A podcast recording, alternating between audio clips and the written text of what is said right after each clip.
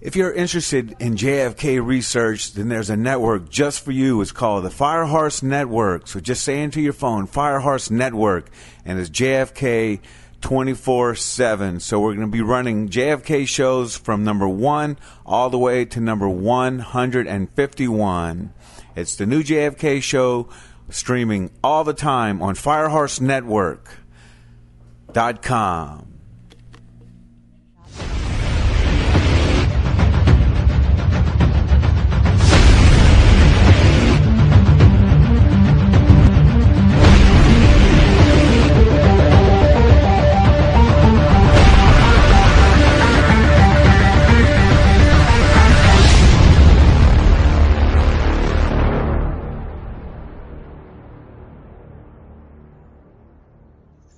Welcome to the JFK show number 162. Tonight we're going to go over a few witnesses, and Larry Rivera, Larry Rivera has been going over the documents that have been released in the last month, and he's uncovering many, many things. And I'm really happy that Larry's doing it because there's no one more competent to take on the task. We've got Jim Fetzer tonight, and Don Fox has got a big test tonight, so he has to study, or else he'll um, not pass the test and get his degree.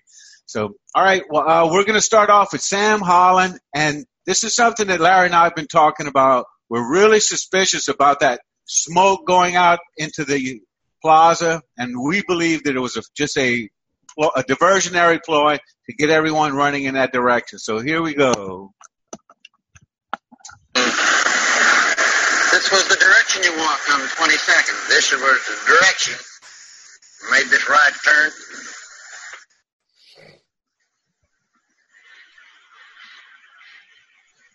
Mm-hmm.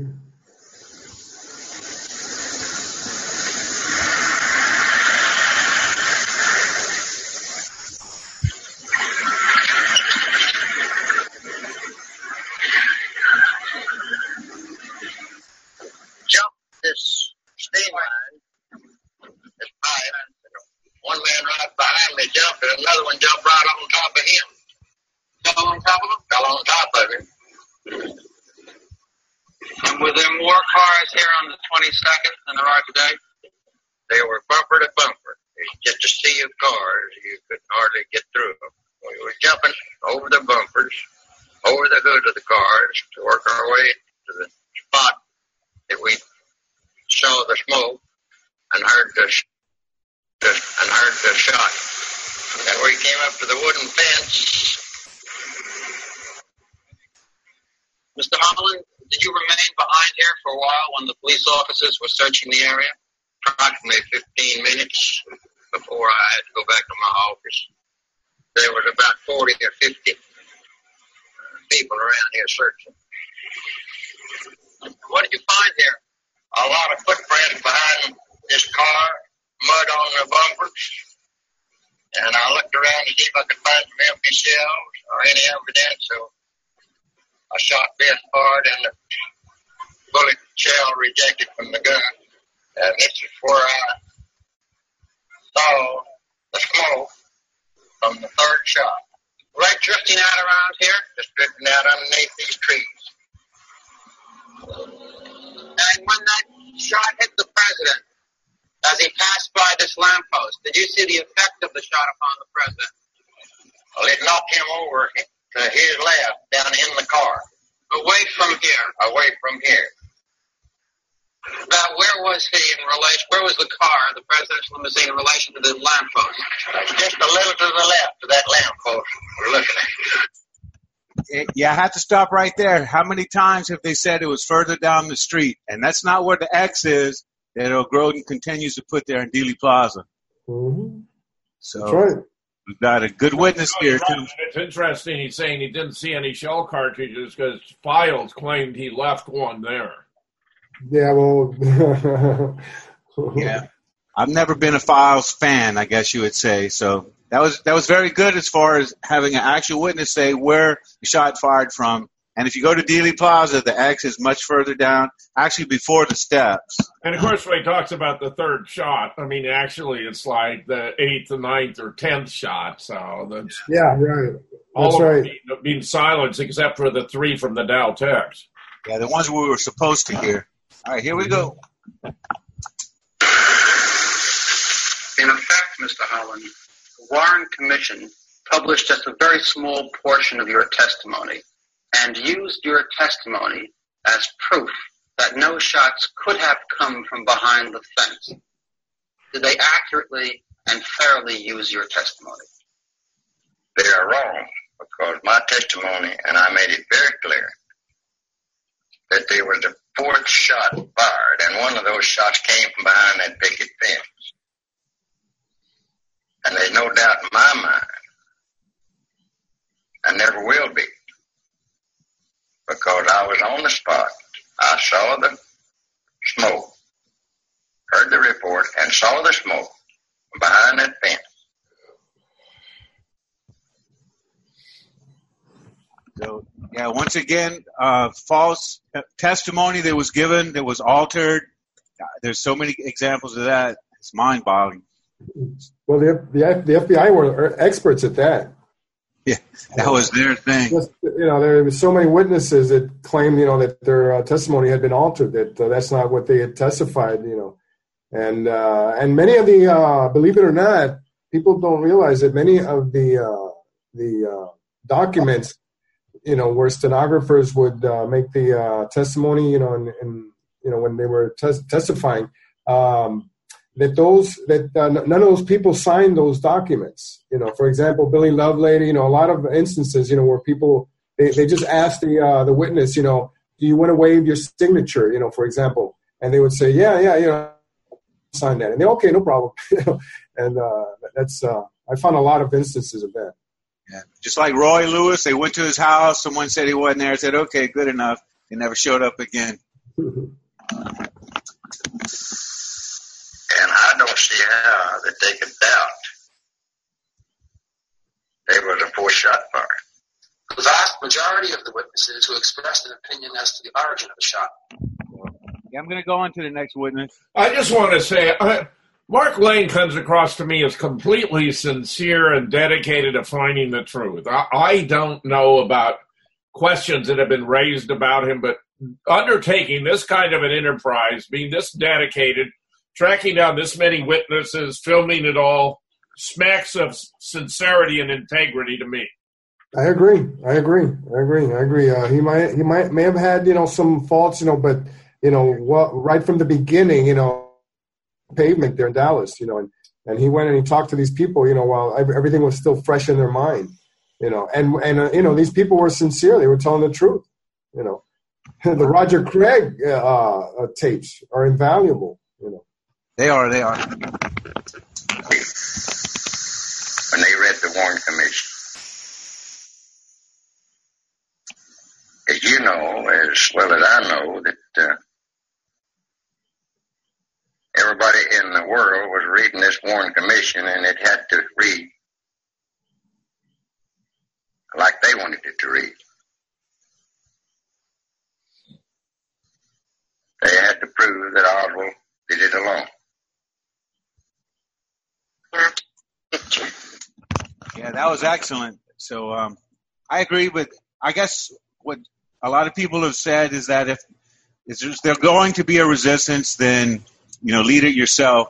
And uh, Mark Lane did go around with the writers of the Warren Commission and put on seminars and things like that. So we're gonna have to delve a little bit deeper into that. So next up is Mary Moorman. All right, what she had to be the closest. Who, who was the closest? Do you think? Yeah, Mary was among the closest, yes. Mary and Jean, yeah, and Bill the Newmans. The Newmans were right there in front. Right, and then Sam and Brent we had last time. So let's see what Mary Moorman had to say. It so happened my picture, when I took it, was at the same instant that the president was hit. And that does show in my picture. Did you realize what had happened when you heard the shot? No, I didn't. There was, oh, three or four real close together.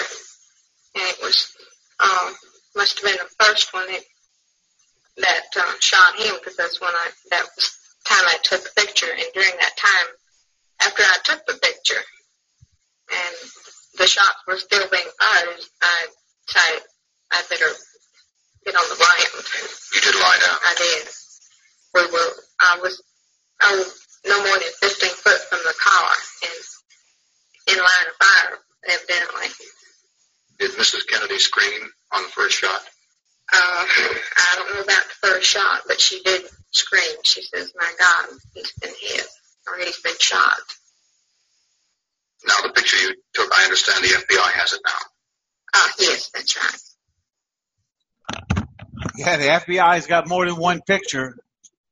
Well, you know, uh, Mary Mary took uh, other photographs that were confiscated that we've never seen. For example, I'm pretty sure that she took a picture of the motorcade in the same angle that Altgens did, and which showed the uh, the doorway. Uh, since that motorcade was was just crawling along, you know, where even the motorcycle escort said that they had to put their feet down, you know, at times, you know. So we know how how slow it was going. You know, some of these photographers had time enough time to cross the entire infield, you know, from the uh, intersection of Main and Houston, you know, which tells us, you know, just how slow it was going. So Mary Moorman had at least two other photographs that she took. Uh, since remember that she was uh, there, you know, she and Jean were there to take pictures of Right, the she motorcycle. What she was doing was taking the picture from the old Polaroid, pulling it out, handing it to Jean, and she would pull, take, you know, you know how you peel it and then let it dry, and she had three or four in her pocket, and then these these men came and pulled them right out of her pocket, and that's the only one that made it. As uh, Richard Trask in Pictures of the Pain explains, the FBI had agents at all the photo and film development centers in Dallas for two weeks after the assassination. They took any photos or films related to Dealey Plaza and left a card. He has a copy of the card in the book. Yeah, was it Joe's Silva camping out over there? Is that how you pronounce it? Right there, even right there, because Moorman uh, claims it was Jim Fe- Featherstone who who was the one who uh, who uh, was on her, you know, within minutes of the assassination. You know, claiming you know, you know that he wanted her her photo. I mean, her uh, her yeah, her photographs. You know, her Polaroids. So you know, uh, like Jim said, you know, they they had all the angles covered. You know, they had to be there, and and and in fact, you know, what they would uh, publish in the papers was, hey, you know, we're help us in the investigation. You know, film. You know people would go take their film, you know, some of it not even developed, you know, and so, you know, we just, uh, we don't know exactly, you know, how, how much film and photographs, you know, were, were just, just disappeared.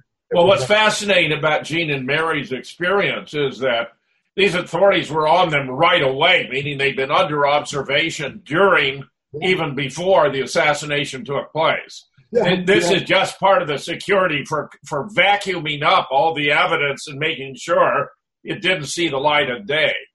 Just Right, imagine.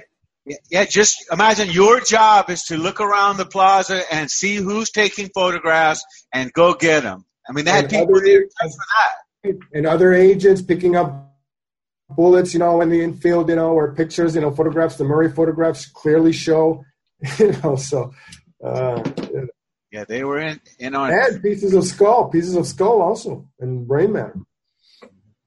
Yeah, and then they decided to plant a piece of it later on to make it look like it went forward, which is what I believe happened with the Harper fragment. So, all right, uh, I sent this to Ralph Cinque a while back, and uh, I think he's used it on some of his presentations. Well, this is Mark Lane's photo of Billy Lovelady, right? That's right. right. He had to do it undercover, incognito. They had to take this pictures because you couldn't take a picture. And remember, who was it? Um, the Martins, Shirley Martin, did their best to get a picture of him, and it didn't come out. yeah. Shirley sent her her son Steve and uh, Teresa to the uh, back uh, the loading docks, you know, the back of the building, you know, during lunch hour to see if uh, take a picture. But uh, the- Jones Harris was the one who actually sent people out there, you know, and who had confrontations. We've spoken about this, you know, many times. Who had confrontations not only with Billy but with his his wife uh, uh, Patricia. You know, but what I wanted to comment on this photograph, if you look at this photograph, you know, the, the amount of on Billy is even less than what you see in the FBI photograph from the photo shoot of, of uh, 229 1964, uh, which indicates, as, uh, as we have spoken, that uh, perhaps they might have retouched that photograph and given him a little bit of, of hair up there, but since he was, they also wanted him to be doorman, and doorman, you know, had hair, you know, to, uh, you know, one of the, one of the processes in, in turning Billy into doorman had to do with, you know, adding a little bit of hair. So. Yeah, they did that, but they didn't bother to, to change the stripes on the shirt, though. Yeah, I, yeah, I agree. I agree. There you go, Dr. Fetzer. We talk well, about when we reach this level of understanding, you really appreciate the crudity of the operations they were undertaking to conceal the identity of the man in the doorway and to obfuscate the photographic evidence and the witness reports. I mean, it's fairly stunning. It was a very broad uh, operation, involved a whole lot of government officials, so that hundreds, it appears to me, knew that JFK was being taken out because they were part of the cleanup op. absolutely. All right, here we go. This is a previously unpublished photograph of Lovelady, taken by us from a camouflage position. Here is a picture of Oswald at the time of his arrest. Was the man in the doorway Oswald or Lovelady, or neither one? If it was Oswald, that fact alone is proof of his innocence. Yes, you might say that. Yeah. I guess that is true, isn't it? That's a bit of an understatement.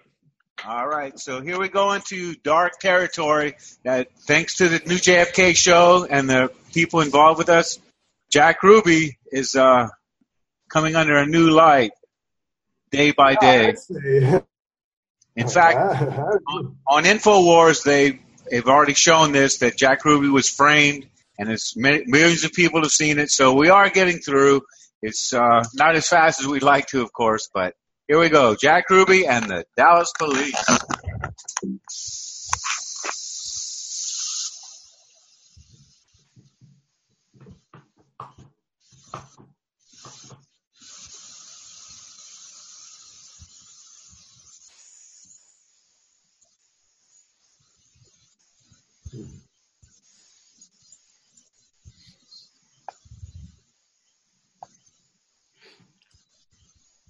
The suspect's name is Jack Rubenstein, I believe. He goes by the name of Jack Ruby. You know Ruby before this? No, sir. Saw him in this very same room Friday night when we had the defendant up here. If some of you will recall, he asked a question from out here in the audience, or answered a question. He's standing right back here, and I didn't know who he was. I thought he was a member of the press, and he told me as we walked out of here that he was a nightclub operator here. Of course, we know he's lying through his teeth. He knew very well who Jack Ruby was. Anyway, What question did he ask? What question? All right. Now there are all the Israeli reporters that Jack Ruby said that he had to interpret for the Israeli reporters, which is uh one of them is Japanese. yeah, one of them was Japanese, but the Israeli reporters, that's what he told. Um, that's he he actually said that. Was he using that as a cover term for Mossad? I mean, what in the world would Israeli uh, reporters be? They would have had to travel from Israel? I mean, for God's sake, they wouldn't have had the time or the inclination or the motivation. These have to be Mossad people, Gary. That's what I'm saying. But he said he was helping interpret for the, the reporters, Israeli reporters. So of course they're the Mossad. Aren't all reporters? Yeah, I, I agree. I don't. I, I would not consider that such an important trip for JFK to have been covered, you know, by Israeli uh, uh, reporters. What do you think, Jim? Well, ev- go ahead, Jim. No, they just they got him there because of the assassination. I mean, that they were sponsors, and they Well, they knew what was going down. Everyone knew except Jack Like and his towers. Like the, Jack and his closest advisors were the only ones who didn't know. like the Twin Towers, the dancing Israelis. Yeah, Yeah, just like you say, no one stood to gain more personally than Lyndon Johnson. Well, no country stood to gain more than Israel from the death of JFK. and they did, and they did. yes, they did. Remember, but he, he uh, maybe it is an answer, but he said something. I, Remember it was Friday night when I asked you to look to me like your good friend. I don't know what this He said, "Look like you were good friends to me." There, you a little truth comes out now and then. We have not been able to find anyone of our men who saw and recognized Ruby in the uh, at the time of this transfer. The thing that I saw, I was waiting at the armored car to ride with the suspect to the county jail. I knew that they would bring him out. They had cleared the way, and then I heard the shot. I didn't see the gun. I didn't. I just saw the struggle that ensued. I immediately ran from the armored car down the ramp and tried to help subdue the prisoner that had shot Oswald. Now, do I believe that you uh, recognize this man after the capture? Yes, sir. Uh, did I understand you to say that if you had seen him before, you would have ejected him? Yes, sir. Well, now, as as uh, Oswald was escorted out, were the policemen to either side of him? Weren't there any in front of him? Yes. How did the man get by the policeman in front? Uh, he, the only thing I know is what that someone said he jumped.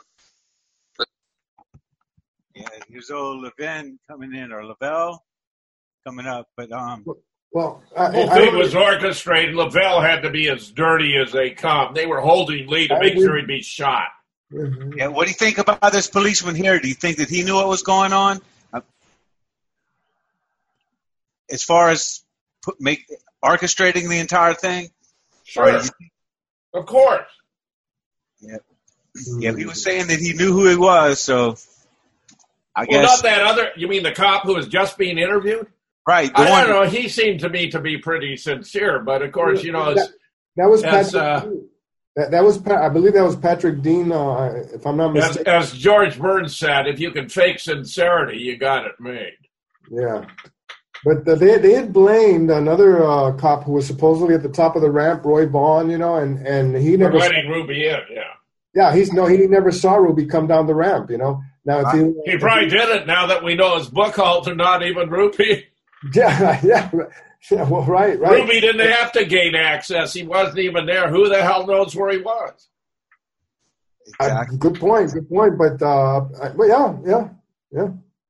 Okay. All right, so here we go. One, this guy, like you say, he's got to be knee deep in the cesspit. He's still around, I believe. Jim Leavelle, who was this morning handcuffed to Oswald and was bringing him out to the car to be transferred to a county jail. Could you tell us what happened? Now, you were uh, handcuffed to him? I was handcuffed to him and also had a hold of the waistband of his trousers. I saw this man come from the crowd, and at the time he emerged from this crowd of people, he was not more than six or seven feet from from me. Did you see the gun in his hand? As I saw the gun in his hand as he emerged from the crowd. But being such a short distance from me, uh, I had no time to say anything. Uh, when Oswald fell to the ground, was he unconscious at that point? I would say if he was not, he was near, uh, nearly so. Uh, just as soon as the uh, my partner on the other side, Mr. Graves, grabbed uh, Jack's hand with the gun in such a manner that he couldn't fire it anymore. Did you recognize him when he came through?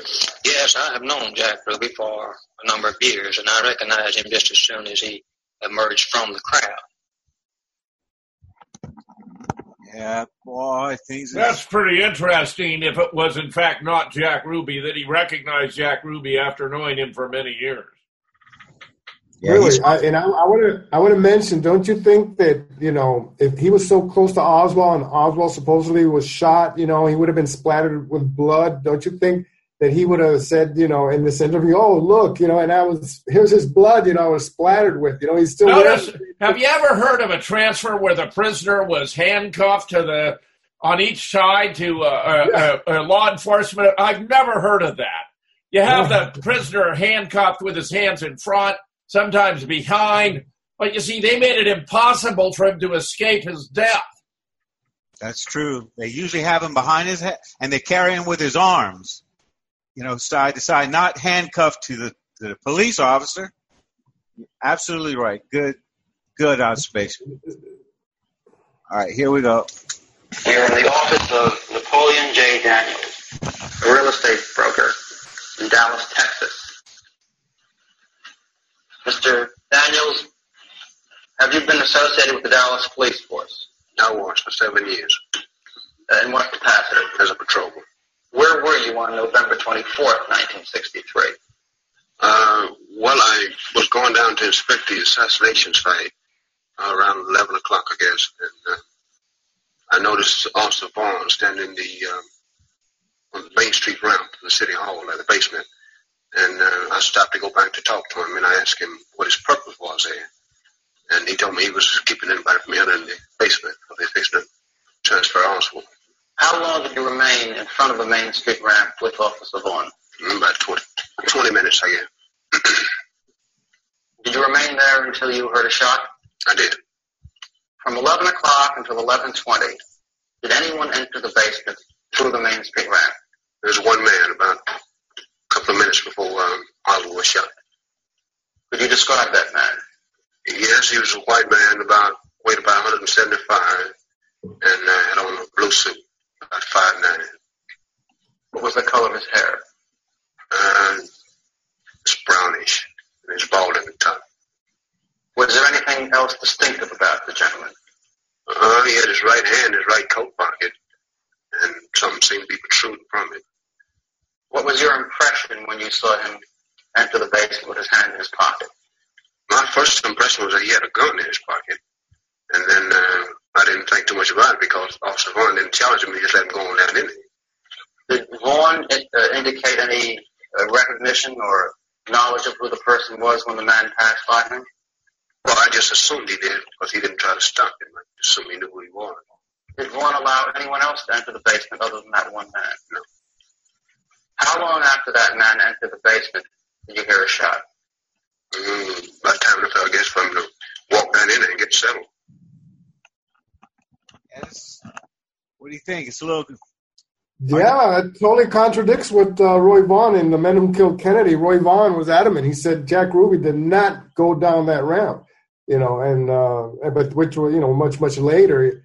You know, uh, I, I you know I was aware of uh, of this gentleman, but uh, I didn't know that uh, he had actually identified Jack Ruby going down the ramp. You know, so you've got two completely uh, conflicting versions here, Jim. Well, it's interesting that he's giving the right height for Jack Ruby, but the wrong height for Bookhound. Mm-hmm. And he does, he's talked about his hair, which you would have thought was concealed by his fedora. I mean, Caught that. I Right. caught Yeah, Jack was yeah, always wearing yeah, his how hat. yeah, you know? how, how exactly? How could he tell? That's right. I think this guy may have been set up. He may have been given a Yeah. rehearsed uh, description to give. Yeah, yeah, yeah, yeah. Also, I believe that the, the entire transfer was rehearsed several times over a couple of days, and Mm-hmm. this this may have been one of them that he thinks this is what happened. But when when uh, Ruby did go down there, what he remembers, he, they just jumped him, and then the next, the only time he remembered anything about it was when he was in custody. So Hey, he, he could have been there, you know, and as uh, Ralph has uh, postulated that thing about him being drugged, you know, and you know, it's uh, who knows, who knows. yeah, we're gonna get to the bottom of it. All right, here's Chief Curry. Curry, would you comment on the presence of Jack Ruby in the basement of City Hall while Lee Harvey Oswald was being transferred? How did he get there? Well, of course, it's been pretty well established by this time that he came in the ramp entrance, on the Main Street entrance. And uh, the officer who was guarding this door had stepped away to permit a vehicle to come out. It wasn't necessary that he do this, but he had stepped across the sidewalk to assist a vehicle coming out of the basement. That's when Ruby came into the basement. And this was less than a, two minutes before Oswald was brought down. Boy, that sounds like a bunch of junk to me. Hmm. So, I'm not sure, so we'll keep on. Where was Officer Vaughn standing when this man entered past him? He stood right in the center entrance to the basement. And what was his responsibility or obligation that day? To not let anyone go down in there for them. I know. Have you any idea why he allowed this man to enter past him? No, I don't know. Other than just he knew who he was or something. That's what I thought at the time. Yeah. Did Officer Vaughn look at the man who walked past him? He looked in this direction. Yes. We are at the Lewiston Raceway in Lewiston, Maine. Yeah. Anybody want to just comment on that one? Again, we've already said it. You know, um, there's completely conflicting versions. You know, did Roy Vaughn allow Ruby in or not? You know, and uh, this man is saying something that is completely different. You know, opposite the opposite of what Roy Vaughn uh, says. You know, in Bill Kennedy. So, Yeah. And he's acting like there was one cop who walked across the street and that was it. Oh, well, there, there were cops everywhere, just everywhere. All right, so this is a very obscure witness here, so see what she has to say. The Ruby's establishment. Oh, such is your district attorney, which would be Mr. Wade. Did you receive any specific instructions from Jack Ruby about uh, serving drinks for the Dallas police officers? Yes, in fact, uh, Jack told me point blank. He said, Nancy, if you ever, he said intentionally or unintentionally, charge a Dallas police officer, he said, you might as well go look for another job. He said, don't offend them, cater to them, talk with them, even if you ignore the other customers. Bend over backwards to be nice to them. Did Ruby uh, perform any other favors for the Dallas police officers? Well, yeah, well, favors, we call them favors, uh, I suppose so. He provided girls, gambling, and booze. Those sound like favors to me. yeah, girls, gambling, and booze. Is, is it wine, women, and song, right? So, Wow. all right. This is the new JFK show, number 162. We're going to be right back with more JFK. Mm-hmm. In Dallas, Texas, three shots were fired at President Kennedy's motorcade. That's what we were told. Most Americans never believed Lee Oswald was the lone gunman for excellent reasons. In fact, there were at least six shooters who fired from eight to ten shots or more who are identified here. We have finally the solution to the greatest murder mystery in history, laid out for the world to see proof after proof after proof. Photos were faked, the body was changed, x rays were altered, the home movies were fixed. 15 experts contribute to a 529 page book with 1,037 photos and diagrams in black and white and color. Hi, this is Gary King. If you'd like JFK, who, how, and why, and would like to support the new JFK show, then go to patriotradiobooks.com. That's patriotradiobooks.com. All right, welcome, welcome back to the new JFK show, number 162. But Yeah, and we've got um, a woman that just said that all the Dallas police officers had to do was walk in and they got free drinks. The barmaids were told to go over there and I guess kiss their rear end. And um, if you needed a woman for the night, no problem. Jack Ruby will hook you up. How many Dallas police officers would you estimate Jack Ruby knew on a personal basis? At least half and probably two thirds. There were 100 police officers in Dallas in 1963. Would you say Ruby knew 600 of them? Oh, easily. Boy, I wonder whatever happened to this woman here. She's spelling it out as far as cops walking around and Henry Wade saying, I didn't know who he was. He, he said something about Cuban exile group. You know. yeah, right. about the uh, relationship of the Dallas Police Department with Jack Ruby. We have 1,200 men in our department, and we uh, had each man to submit a report regarding his knowledge or acquaintance with Jack Ruby. Less than 50 men even knew Jack Ruby.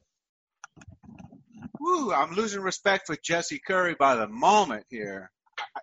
I really always thought he was trying to tell the truth. Basically, when they were talking about the rifle, didn't have the prints and all that. But he, he's um he's complicit right here. You see, Jack Ruby was a man who wanted to be noticed, wanted to be known. And he used to frequent the Dallas Police Department. And he used to brag, uh, oh, I can get this fixed for you, I can get that fixed for you. Did the Dallas Police Department or District Attorney's Office ever do any favors for Jack Ruby? Uh, several that I could probably name, but as don't offend them, cater to them, talk with them, even if you ignore the other customers. Bend over backwards to be nice to them. Did But he was asking what favors did the DPD do for Jack, not what did he do for them. Yeah. yeah. The angle on her is terrible. You'd think they'd get, they'd get her from the front. Yeah, This is very strange angle. they're in a uh, racetrack. Police officers. Maybe she maybe she asked Well, yeah, uh, that it be that way. I'd be surprised. favors, call them favors, uh, I suppose so. He provided girls, gambling, and booze. I don't know. I don't know why that repeated like that. So, but uh, anyway, It's an important point. Yeah, definitely a, a good point to bring up. So, um, yeah, all right, let's go ahead and check out Penn Jones, and then we'll go on. Yeah, our guy here, and then we'll go on. Larry's got a, a little bit presentation for us.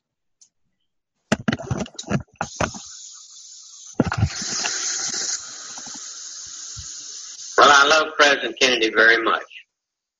I was one of the few weekly newspapers that covered the Ruby trial. The Midlothian Mirror. My actual investigating did not begin until I started reading the Warren Report and realized that something was very, very much amiss in reading that report. I really believe that the only way you can believe the Warren Report is to not read it. Have you found it difficult to uncover the facts this time? Yes, it's very difficult. Witnesses are reluctant. Some of them have gone into hiding, or at least uh, cannot be found by me. And many, in many cases, the police have actually told, or some witnesses say federal authorities have told them not to talk about the assassination. Uh, the witnesses are frightened. Uh, some of them uh, went into hiding. I'm, I'm sure that I spent at least one month searching for Earlene Roberts. And I don't know of any person, any newsman, or any investigator uh, that talked to Earlene Roberts after she testified before the Warren Commission. And her testimony was quite startling. Mrs. Yeah, if you remember Earlene Roberts, she was the really high class lady that said she saw Jack Ruby unloading gunmen on in Dealey Plaza. You know, Arlene was was the landlady. The, uh, That was Mercer. Yeah, Yeah. weren't we mixing Oh, Mar- oh, Marianne that's Mercer, who was on this? yeah, Arlene was the landlady. That's right. I blew it. I blew it. All right, so I guess that's why we're in front of her house right now. The Yep. That's right. We've been there. We did a show there in front of that house, didn't we? Yeah. It's, if, if anybody wants to see it, it's called On the Road with Dr. Fetzer and Larry Rivera. Uh, been re- released a few times, and it's it's a really good show. We went to all the areas. We had only slept like four hours when we did that. You know, that's why we, that's why we look the way we do. told Commission Counsel of a rather mysterious incident which occurred just after Oswald entered the rooming house on November 22nd. At approximately 1 p.m., she said, a police car drove up to the house at 1026 North Beckley and parked outside. Question by Commission Counsel. Where was it parked? It was parked in front of the house. Did this police car stop directly in front of your house? Yes, it stopped directly in front of my house. Where was Oswald when this happened? In his room. Were there two uniformed policemen in the car? Oh, yes. And one of the officers sounded the horn? Just kind of a tit-tit, twice. The commission did not satisfactorily explain why a police car stopped in front of Oswald's dwelling, or why the policeman sounded the horn twice and then drove away just before he came out. Now, let me say, she mentions at one o'clock, but Lee was in the Texas theater buying popcorn, according to Butch Burroughs, by one ten, about the time that Officer J.D. Tippit was being shot. So my surmise would be it must have been a bit before one o'clock. I don't think Mhm. one o'clock is uh, good enough to make it from there to the Texas theater in ten minutes. Larry, do you think? Well, Gary and I actually walked uh, that uh, trajectory, you know, from uh, Right. And how long did that take you? uh, eight eight and a half minutes or something like that. you Okay, know. so it so it could have been then. He could have he could have walked it at one o'clock, got the tip, headed out for the Texas theater, and been there buying popcorn by one ten. Well, that, well, Jim, that that's that's if you believe, you know, the bus and cab story. That's why we went and walked that off, you know, because we said, wait a minute, the time frame doesn't work out, you know, so let's go and walk it off because supposedly the Warren Commission said that he he had the cab drive past the rooming house, drop him off. Remember, Gary, what was it like six Yeah, but Larry, Larry, Larry, I'm talking about from the time the police stopped in front of the car and hit the horn twice. Yeah, yeah, yeah, yeah, yeah, yeah. Because uh, we're talking about uh, at that time Lee is already in the house. Right, right, right. So, so what the what uh, what I w- was referring to is the timeline of the cabin and the bus and cab ride uh, that did not work out because supposedly they had uh, dropped them off well beyond the uh, the rooming. Yeah, I'm just I'm just talking about from. She said it was one o'clock when the police stopped. Two officers, tip tip.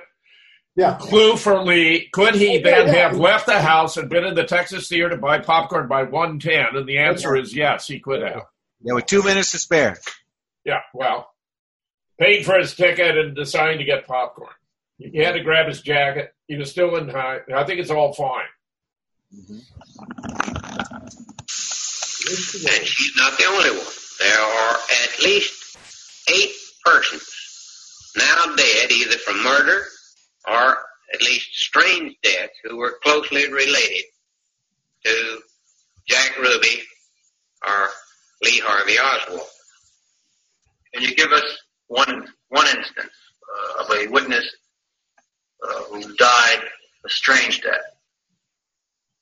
Well, let's take the case of Betty Mooney McDonald, one of Jack Ruby's strippers. Yeah.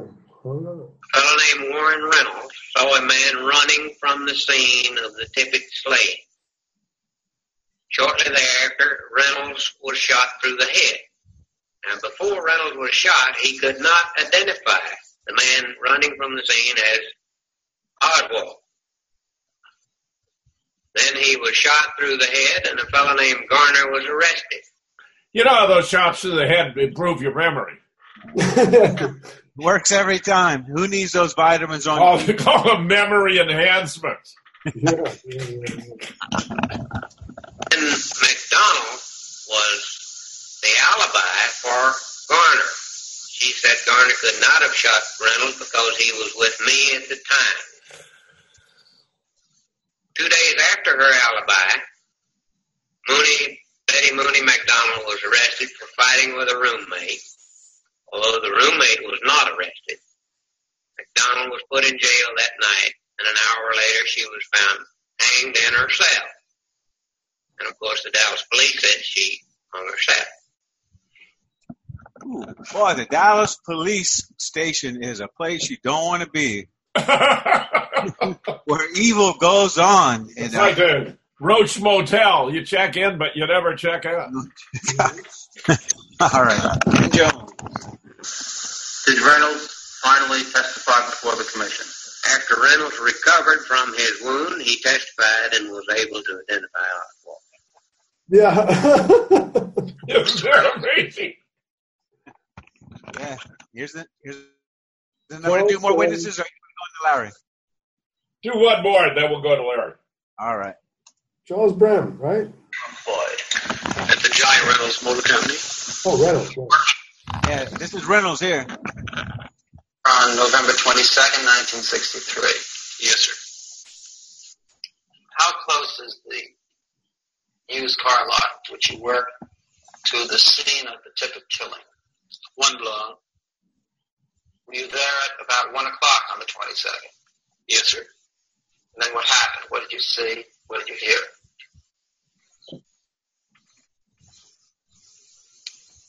We were listening to the radio about the assassination, and we heard these shots, and we ran out on this porch, and we saw this gunman running up the street, and I followed him for a block until I lost him, and then I was going back to the used car lot, and this policeman stopped me and asked me what had happened, and I, I told him that I had seen this man with the gun, and I had followed him, and I lost him.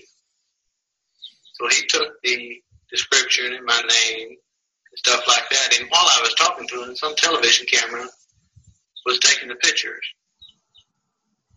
And after that, I went on back to the used car lot. Were you What was it? questioned H? What was the description?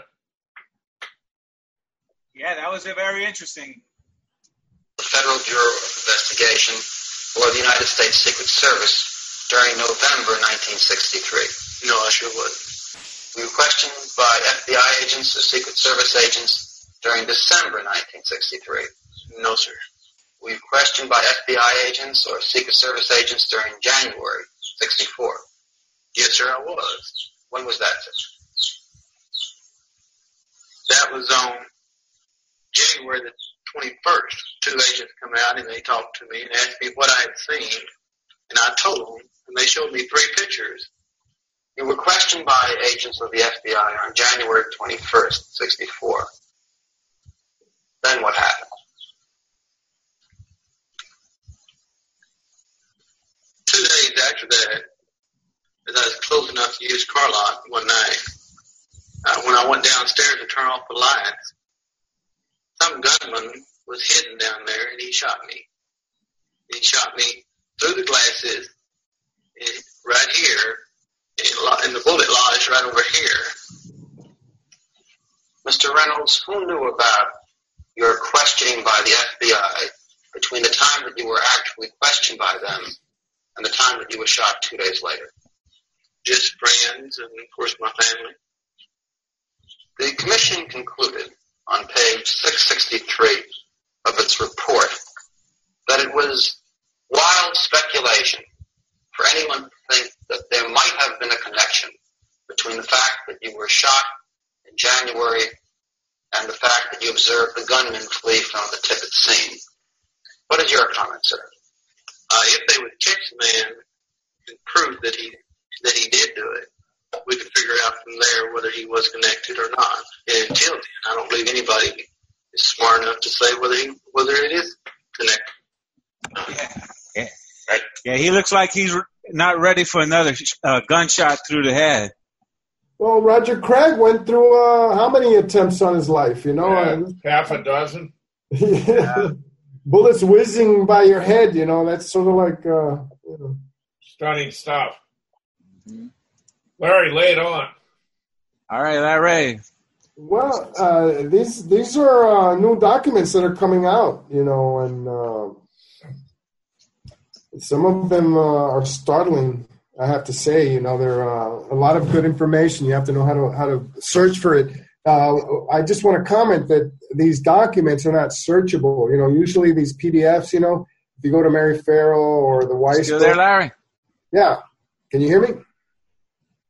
Can you hear me? I can hear you. Yeah, if you go to the Mary Ferrell or Harold, Harold Weisberg sites and you download uh, document the Armstrong uh, from those sites, Ben Jones, uh, all the documents there are searchable PDFs. You know, in the PDF uh, reader, you have like a little magnifying glass or something, you know, uh, and, and you click on that and you enter the term and it searches uh, the entire document, and it tells you exactly on what page you know the, uh, you know that uh, information is available on. So, in working with these files, it's been extremely difficult because for some reason these decided to create PDFs that are not searchable. Jim, you know, I think this is something that uh, has been done on purpose. Okay, uh, because for example, Judith at the beginning, uh, you know, when she started looking at these files, she said, "Hey, I did searches on these PDFs, and uh, Oswald was only mentioned twice."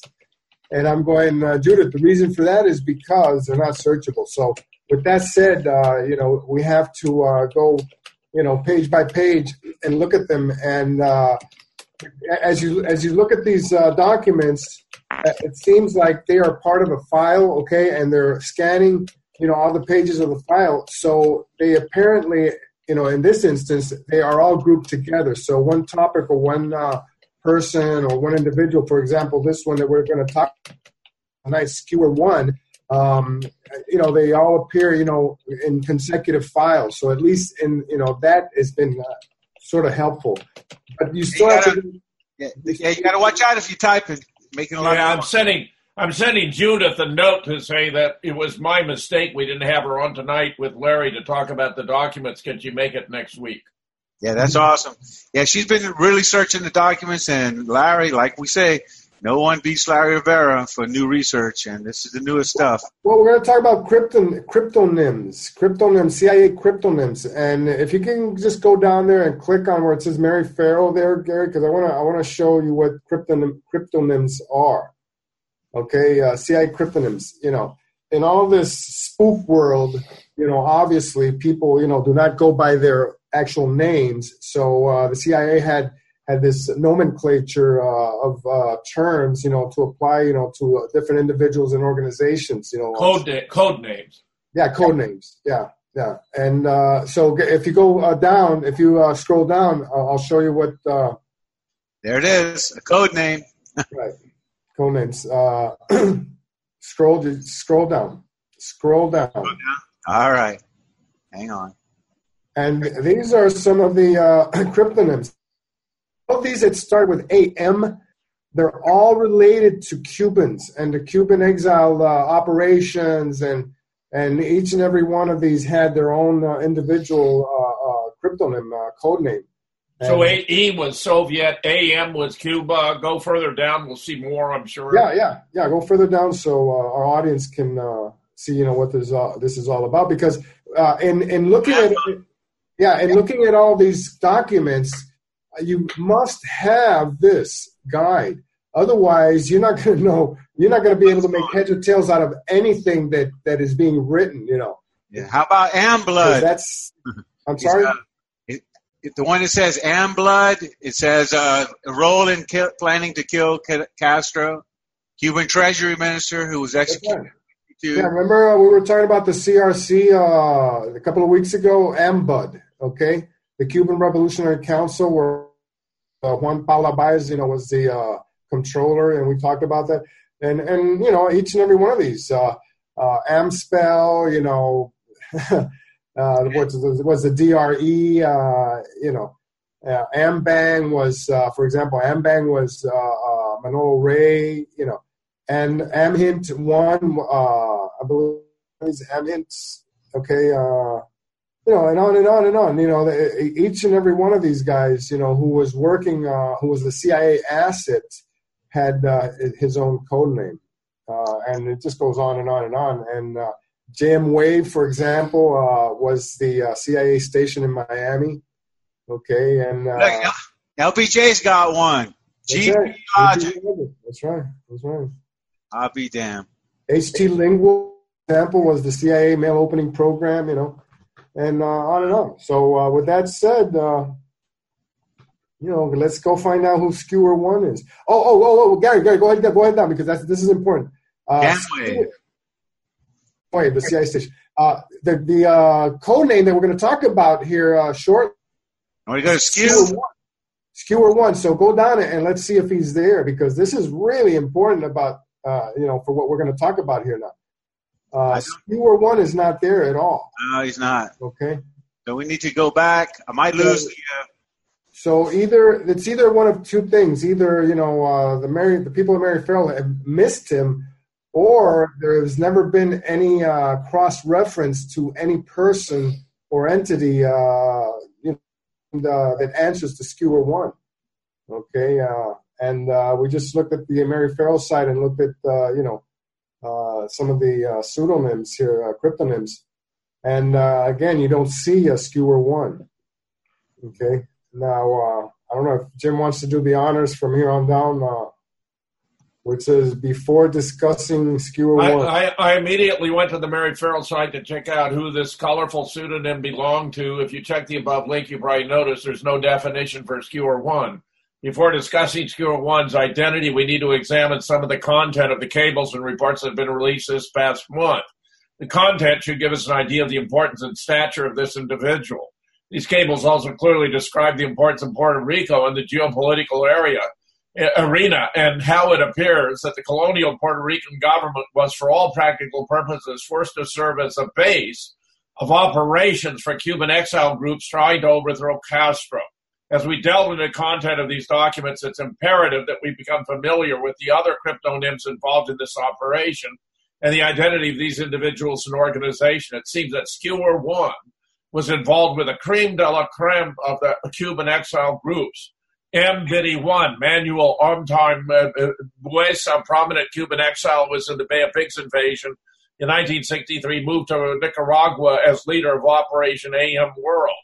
This is the guy with this is uh, Manuel Artime with uh, JFK at the uh, Orange Bowl. Remember when the brigade, the 2506 brigade, you know, and they did that big uh, uh, uh, get together there, you know, with uh, and Jack made the blunder of saying he's going to have this flag returned to a free Cuba. Exactly, right there, exactly.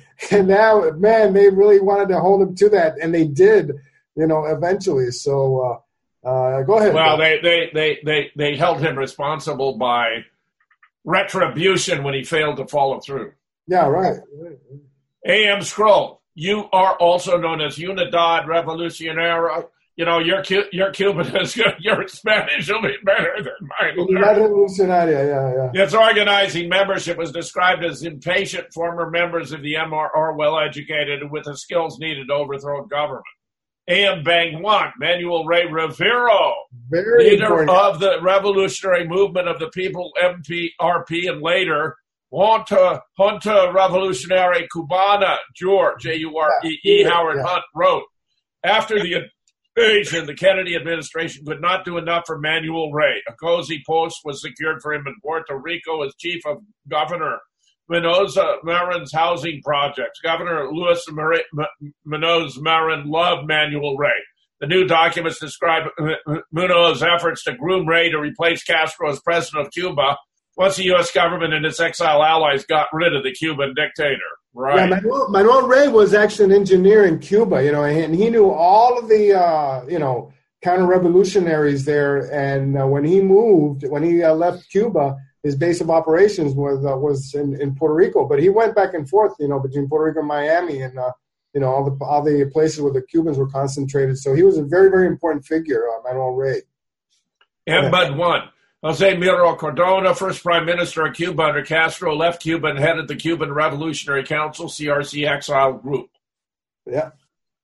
And Alpha 66. Uh, go back up, Gary, so we can see the photo.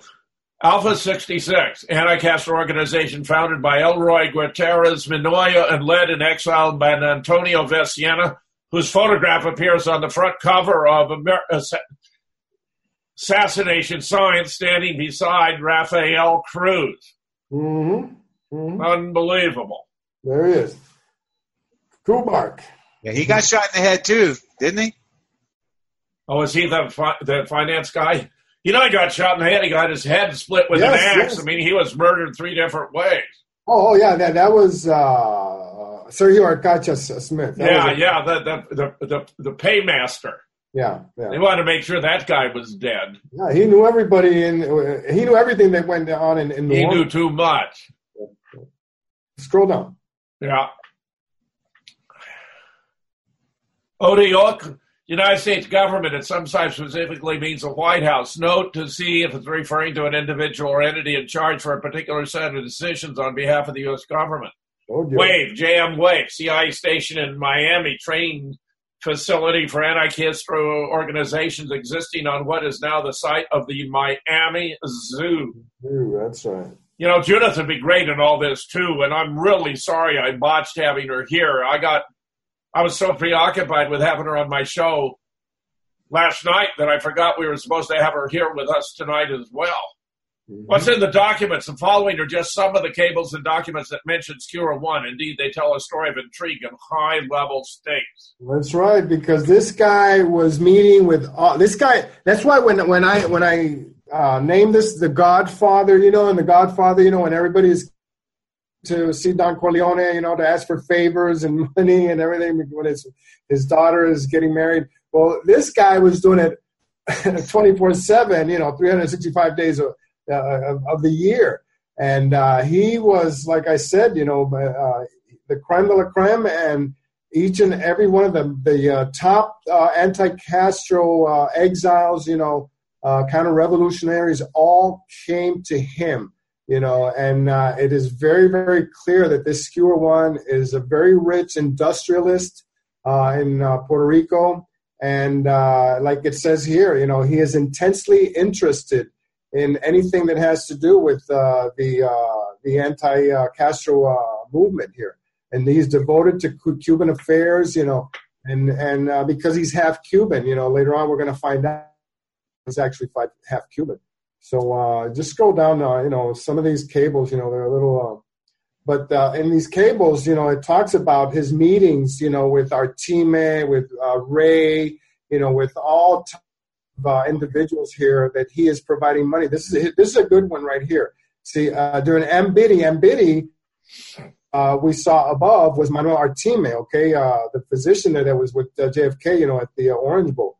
And it says here, Skewer One is very impressed with Mbidi and uh, apparently feels disposed uh, to comply with his request for financial help, you know, and on and on, you know, all these cables just, you know, nothing but Skewer One providing money for exiles, you know, and and you know anything that had to do with buying armaments and money, you know, for boats, you know, and raids, you know, and sorties, you know, and everything like that. So, you know, that's, you know, this uh, also what this brings uh, uh, forward here, Jim, is that uh, we've never really looked at Puerto Rico uh, in, in, you know, in the way that uh, we should, as, you know, the Cuban exile movement. We know that Miami, obviously, you know, but there was a lot of migration of Cubans, you know, to Puerto Rico in the 60s and as we are seeing, you know, in, in these cables, Skewer One was factor. You know, it's just no, no doubt about it. You know, right here, look. Hey, it says check. check for thousand dollars.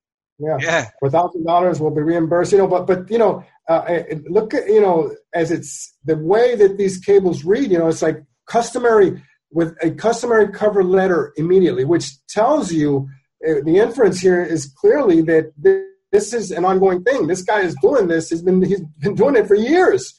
Uh, okay, and this one is interesting because the date July uh, 1963. You know, uh, just a few months before the assassination. You know, I'm not saying that it has anything to do with it, obviously, but you know, it appears uh, we're about to be out of time. So we may want to wait until we have Judyth with us next week. I presume she'll be able to join us, and I'm very apologetic that I botched having her on tonight. Yeah, yeah, yeah, no, yeah. Let me tell you, these uh, these cables are really fascinating. You know, and in uh, how they tell a story. You know that uh, I don't think has ever been told before. Gary, you want to take us out? Yeah. All right, fellas. As it says on the bottom of the screen, return to the CIA. Background use only. Do not reproduce. This has been the new JFK show, number one sixty two. We'll see you next week, hopefully with Judyth Baker. Good night, fellas. Have you ever wondered if we really did go to the moon? If Paul McCartney died in 1966 and was replaced by an even better musician? Did you know that Saddam Hussein died in a B 1 bomber strike on 7 April 2003 and was replaced by one of his doubles who was put on trial and hanged in his place? Or that Osama bin Laden died in Afghanistan on 15 December 2001 and was buried in an unmarked grave in accordance with Muslim traditions? That the raid in Pakistan was faked. There is more, including four chapters about the end of World War II, which prove that events we have been taught were very different than we have been told. Don't let yourself be played. Check out, and I suppose we didn't go to the moon either. Hi, this is Gary King. If you're interested in the book, and I suppose we didn't go to the moon either, with the moon landing, Paul McCartney, Osama bin Laden, and the hoax of the century that is unspeakable, then go to patriotradiobooks.com. That's patriotradiobooks.com.